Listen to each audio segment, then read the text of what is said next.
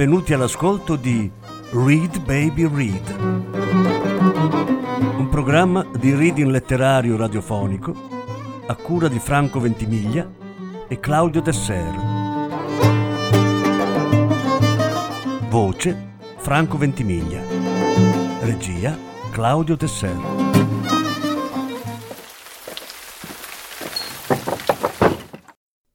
Nina Berberova il giunco mormorante. Lettura in cinque parti. Quinta parte.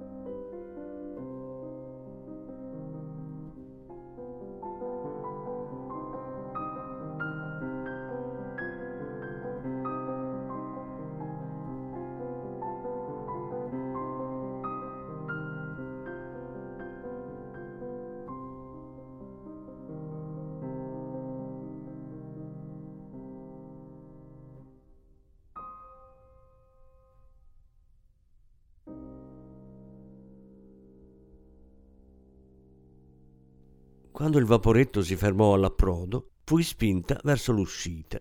Un giovane facchino afferrò con una mano la mia valigia, si posò l'altra sulla spalla e mi fece strada davanti a sé. Scesi a terra. Emma dischiuse larghi abbracci. Il dottor Mattis era accanto a lei. Questo è Mario, disse presentandomi qualcuno. Lanciai un'occhiata. Alle sue spalle c'era Einer. Ah, come sono felice che siete arrivata! Gridò Emma. Ah, sarà tutto meraviglioso.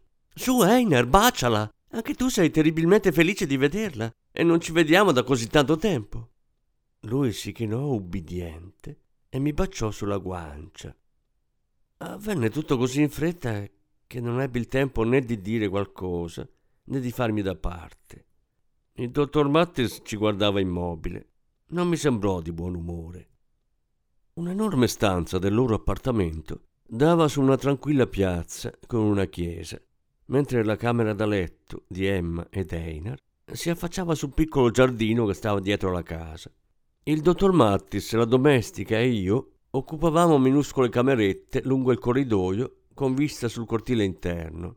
Lì gorgogliava una fontanella dove notte e giorno una donna lavava la biancheria. Dei gradini portavano da una stanza all'altra. Sembrava che una parte della casa fosse il suo corpo principale, di pietra, antico, e l'altra solo una dépendance, aggiunta più tardi. Nella stanza grande, quella dove cenavamo e poi restavamo a lungo, c'era il tranquillo ordine e il solito comfort nordico delle case a lungo abitate. Evidentemente Emma li portava ovunque con sé, ma una cosa era nuova, e cioè la presenza di Mario, del quale Emma mi disse che era un vecchio amico di gioventù conosciuto ancora prima della guerra a Firenze, dove un tempo lei aveva studiato pittura. Era accaduto prima di questa guerra e adesso lui era venuto a Venezia per rivederla e ricordare il passato. Ha già quattro bambini, gridava Emma. Mario, falle vedere le fotografie. Più tardi Mario se ne andò e Deinar, ora fumava la pipa, e la cosa gli permetteva di parlare sempre di meno, si mise a interrogarmi a fondo, come si conviene a un ospitale padrone di casa, sulla mia vita, sul mio nuovo appartamento, sui nuovi conoscenti, sul lavoro. Emma ascoltava, il suo sguardo si era fatto distratto. Il dottor Mattis, che l'indomani mattina presto sarebbe partito per una gita, si ritirò infine in camera sua e subito dopo mi congedai anch'io. Rimasta sola nella mia stanza, accesi la luce, mi guardai intorno, vidi i miei bagagli, la valigia svuotata per metà, le pareti bianche, lo stoino sul pavimento, la mussola alla finestra, certi simpatici e lindi oggettini sul comò, un posacenere, una bottiglietta dalla forma strana, un tovagliolo colorato, un bicchiere di vetro iridescente. Domani. Cosa accadrà domani?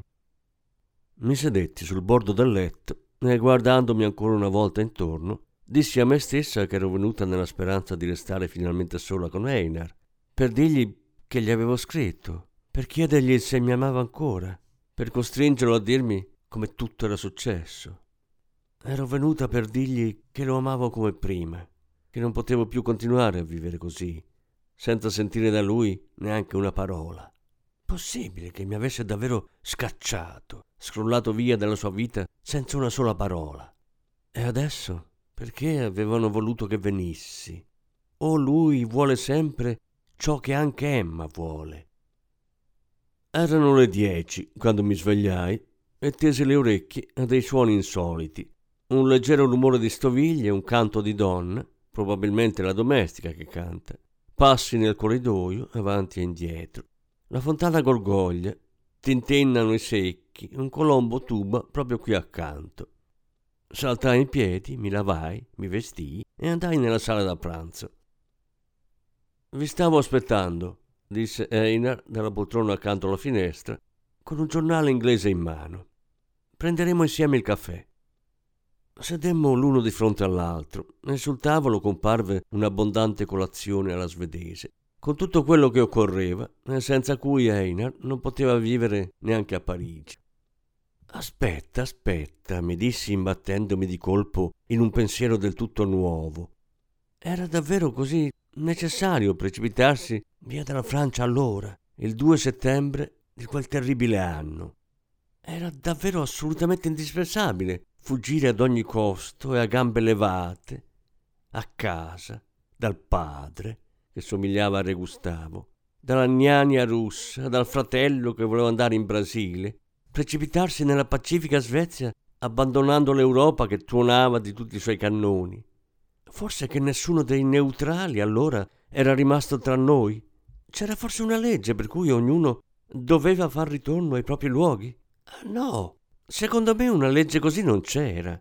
Arrivò molto più tardi, ricordo benissimo un mio conoscente svizzero che non andò da nessuna parte. Lo incontrai a Natale del 39 o forse addirittura del 40. E la famiglia di un avvocato americano che continuò a vivere nella nostra scala. Come ho fatto a non pensarci prima? Ci aveva vissuto fino all'autunno del 1941, quando infine era partita. Solo molto più tardi erano stati messi i sigilli alle porte. Adesso andremo a passeggio e vi mostrerò tutto, tutto, tutto, diceva Einar. Fino a stasera sarò la vostra guida. Dov'è Emma? Emma è andata con il dottor Mattis a Torcello. A Torcello? Per tutto il giorno? Ma doveva andarci? L'ha deciso all'ultimo momento. Hanno portato con loro anche Mario. Avevo l'impressione che mi fosse stata attesa una trappola, che mi fosse stata attesa fin dall'inizio, dal giorno in cui Emma mi aveva scritto. Abbiamo affittato un appartamento, c'è una camera per voi. No, molto prima. Quando a Stoccolma, alla stazione, aveva detto qualcosa come Perché non venite per un po' in Italia quando noi ci andremo? Einar e io uscimmo e ci incamminammo senza fretta verso la piazza lungo la riva degli Schiavoni. Tesa com'ero quel giorno, avvertivo costantemente la totale tranquillità di Einar, la sua libertà interiore, la sua certezza che tutto ciò che faceva era giusto. Devo riconoscere che non opponevo resistenza e io stessa, dopo un paio d'ore, mi sentivo più tranquilla e più libera. Ridemmo perfino insieme più di una volta. Dopo pranzo, mentre eravamo seduti al Florian, lui mi domandò con la massima semplicità se non c'erano dei versi russi sull'argomento. Su quale argomento? chiesi. E in cuor mio ebbi paura che ci sarebbe stato qualcosa di simile a una spiegazione. Su Venezia, disse. Ce ne sono molti, moltissimi, risposi. Un giorno, non ora, ve li dirò tutti. Me lo aspettavo, disse molto soddisfatto, sorridendo felice. Verso sera Emma tornò a casa da sola. Non siamo andati a Torcello, disse con aria indifferente. Quando siamo arrivati all'imbarco non c'erano posti e il dottor Mattis è dovuto andare da solo. Così io e Mario siamo andati al Lido e lì abbiamo fatto il bagno e pranzato. E io mi sono scottata. Scostò le spalline del vestito, la pelle era rossa, infiammata. Einar andò da qualche parte. Emma e io ci sedemmo a tavola per bere il caffè. Era allegra, parlava molto. Si misurava la temperatura. Le piaceva misurarsi la temperatura ogni giorno e mi assicurava che se aveva la febbre era per quella brutta scottatura. Ma non aveva la febbre. La mattina seguente Emma e Mario andarono a Torcello. Lei disse non lascio mai nulla in sospeso. E di nuovo rimase sola con Einar.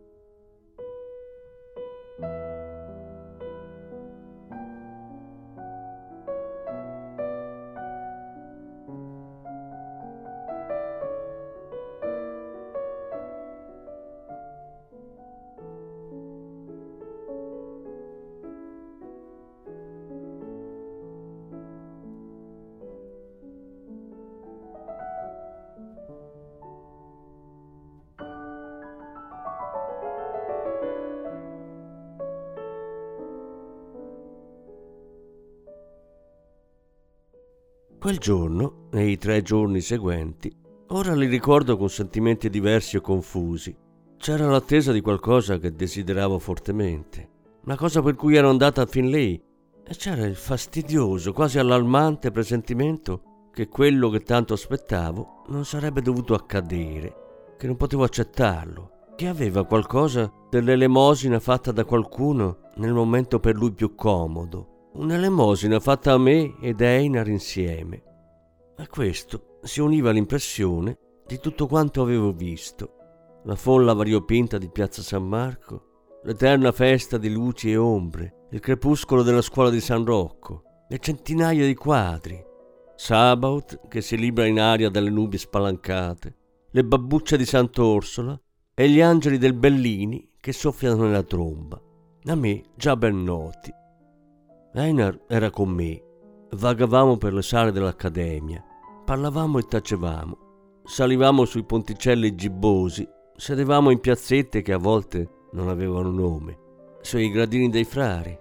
Riprendevamo a vagare. Ormai sapevo con certezza che tutto questo serviva a Emma, che era stata lei a organizzare tutto. Sia l'arrivo di Mario, bello di viso e largo di spalle, sia il mio. Il quinto giorno il dottor Mattis partì, ma aveva una faccia scontenta. Ne aveva preso a parlare con tutti noi in modo brusco, quasi sgarbato. Ha un'infelice storia d'amore con un inglese, disse Emma, prendendolo in giro. Pare che lei sia partita ieri per Roma, ma non le credetti. La partenza del dottor Mattis mi metteva in una situazione difficile e allo stesso tempo un po' ridicola. Non avevo voglia di restare lì in tre.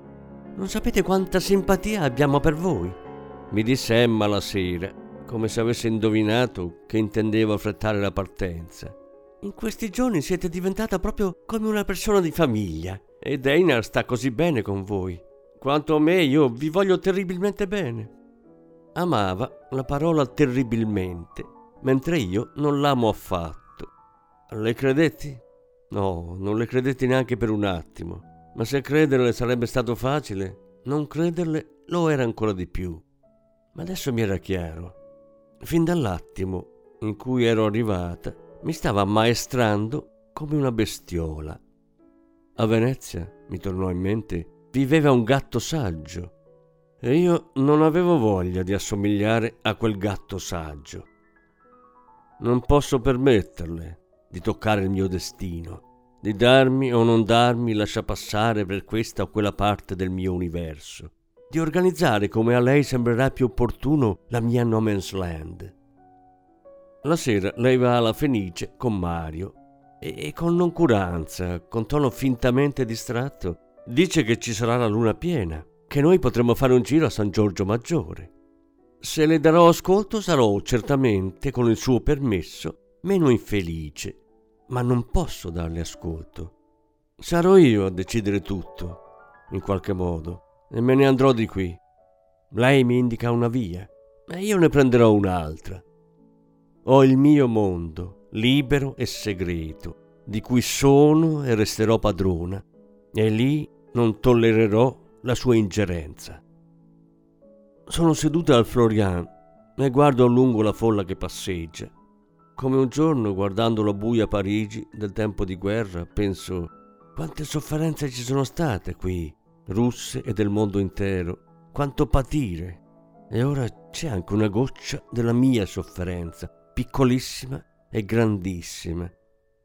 Einar si avvicina al mio tavolo. Ha un volto felice, abbronzato, dimagrito. Così ringiovanito ricorda l'Einar di un tempo. Andiamo a San Giorgio Maggiore, dice. Abbiamo almeno due ore di libertà finché loro sono a teatro. Le sue parole mi colpiscono dolorosamente, mi danno la nausea. Due ore di libertà, ripeto. Libertà per cosa? Si siede e prima ancora di ordinare qualcosa, beve avidamente dal mio bicchiere i resti di una limonata con ghiaccio. Ho una sete tremenda, dice. È un po' che voglio chiedervelo. Come mai non mi avete scritto neppure una volta? Come spiegarvi? dico. Io stessa non lo so. Il tempo è passato, è cambiato tutto. Non era facile scrivere. E comunque vi ho scritto, ma non ho spedito le lettere. Mi guarda a lungo. Da tempo non mi guardava così. Perché mi guardate così, Einar? Non sapete se potete o no? Certo che potete, visto che ne avete avuto il permesso. Non capisco di cosa stiate parlando. Ma io non rispondo. E dal mio viso probabilmente lui capisce che non andrò a San Giorgio Maggiore. Mi prende con cautela una mano e la stringe nelle sue grandi, calde mani. Da qualche parte suona un'orchestra. Intorno la festa continua. Qui camminano persone allegre, ma io non sono allegra e il giunco pensante mormora, protesta. Sapete, Einer, gli dico senza ritirare la mano, Una volta da giovane provai una terribile delusione quando scoprii, ecco che vi parlo di poesia russe, che il nostro grande poeta Tyutchev aveva rubato il suo verso migliore a un francese. E a dir la verità, ancora oggi non mi sono ripresa dal colpo. Ride, rido anch'io. Ritiro lentamente la mia mano dalle sue, mi faccio più vicina. Domani parto, Einar. Me lo guardo attentamente, i suoi occhi sono vicini. E prima che ci separiamo voglio dirvi che qualcosa l'ho imparato in questi anni. Quando si schiude una porta o si apre uno spioncino, ora non mi soffocano più lacrime di gratitudine. No, non sfrutto ogni occasione e non mi inchino riconoscente a ogni permesso. Dopo quello che ho visto non voglio essere neanche soltanto un po' l'insignificante bestiola che viene mobilitata, addestrata, spedita da qualche parte nutrita di gelati o affamata, punita o premiata perché ha rigato dritto. Nessuno vi punisce o vi dà da mangiare gelati. Voglio dirvi ancora una cosa. Se permettiamo a qualcuno di organizzare la nostra no man's land, alla fin fine, secondo logica, arriveranno a rinchiuderti in una lussuosa camera di un lussuoso albergo e bruceranno i tuoi libri e allontaneranno da te tutti quelli che ami. Basta cedere una volta e non ci saranno più limiti e tutto ti verrà tolto. Dov'è il confine, Einar? Dove saranno allora mistero e libertà? Le due guardie, una tra l'altro aveva qualcosa di Mario, l'inquirente, il giudice, tutti si installeranno sul tuo pezzetto di terra. Adesso ha capito lo vedo dai suoi occhi. Ha capito tutto fino in fondo.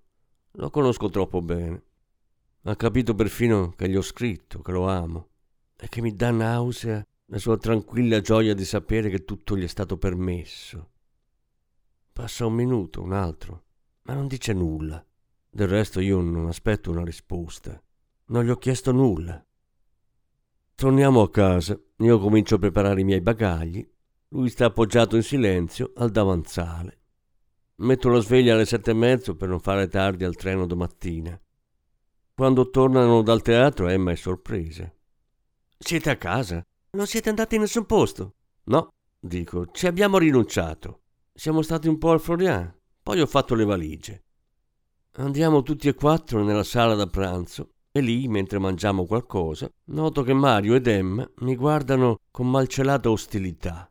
Noto anche che tra i due scoccano scintille. Quando lei gli passa il bicchiere, lui le posa la mano sulle dita. E intanto Einar dice: Hanno asportato il primo strato, hanno tolto la vernice e di sotto è apparso San Sebastiano. Chi poteva immaginare una cosa simile? Non appena si saranno annoiati l'uno dell'altro, o la moglie esigerà che Mario ritorni, Emma mi caccerà via con grandissimo piacere, penso e bevo il mio quarto bicchiere. Non le darò questa gioia. Li lascio dicendo che voglio svegliarmi presto. Grazie di tutto. E forse un giorno ci rivedremo ancora a Parigi, se loro verranno. Mm, non quest'anno, certo, e, e non il prossimo, magari tra un paio d'anni. Emma mi abbraccia. Ci baciamo con sonori schiocchi su tutte e due le guance. Addio Mario, addio Einar, dico. La mattina il vaporetto mi porta alla stazione, passando davanti ai palazzi, lungo l'acqua verde del Canal Grande. Arrivo al treno all'ultimo istante. Il facchino mi spinge sul vagone. Tratto peculiare di Venezia. Scomparire in un attimo. Non correre dietro al treno. Non agitare a destra e a sinistra il capo in cenno di saluto, come fanno le altre città quando le lasci svanire in un solo istante, come se non esistesse, come se non fosse mai esistita.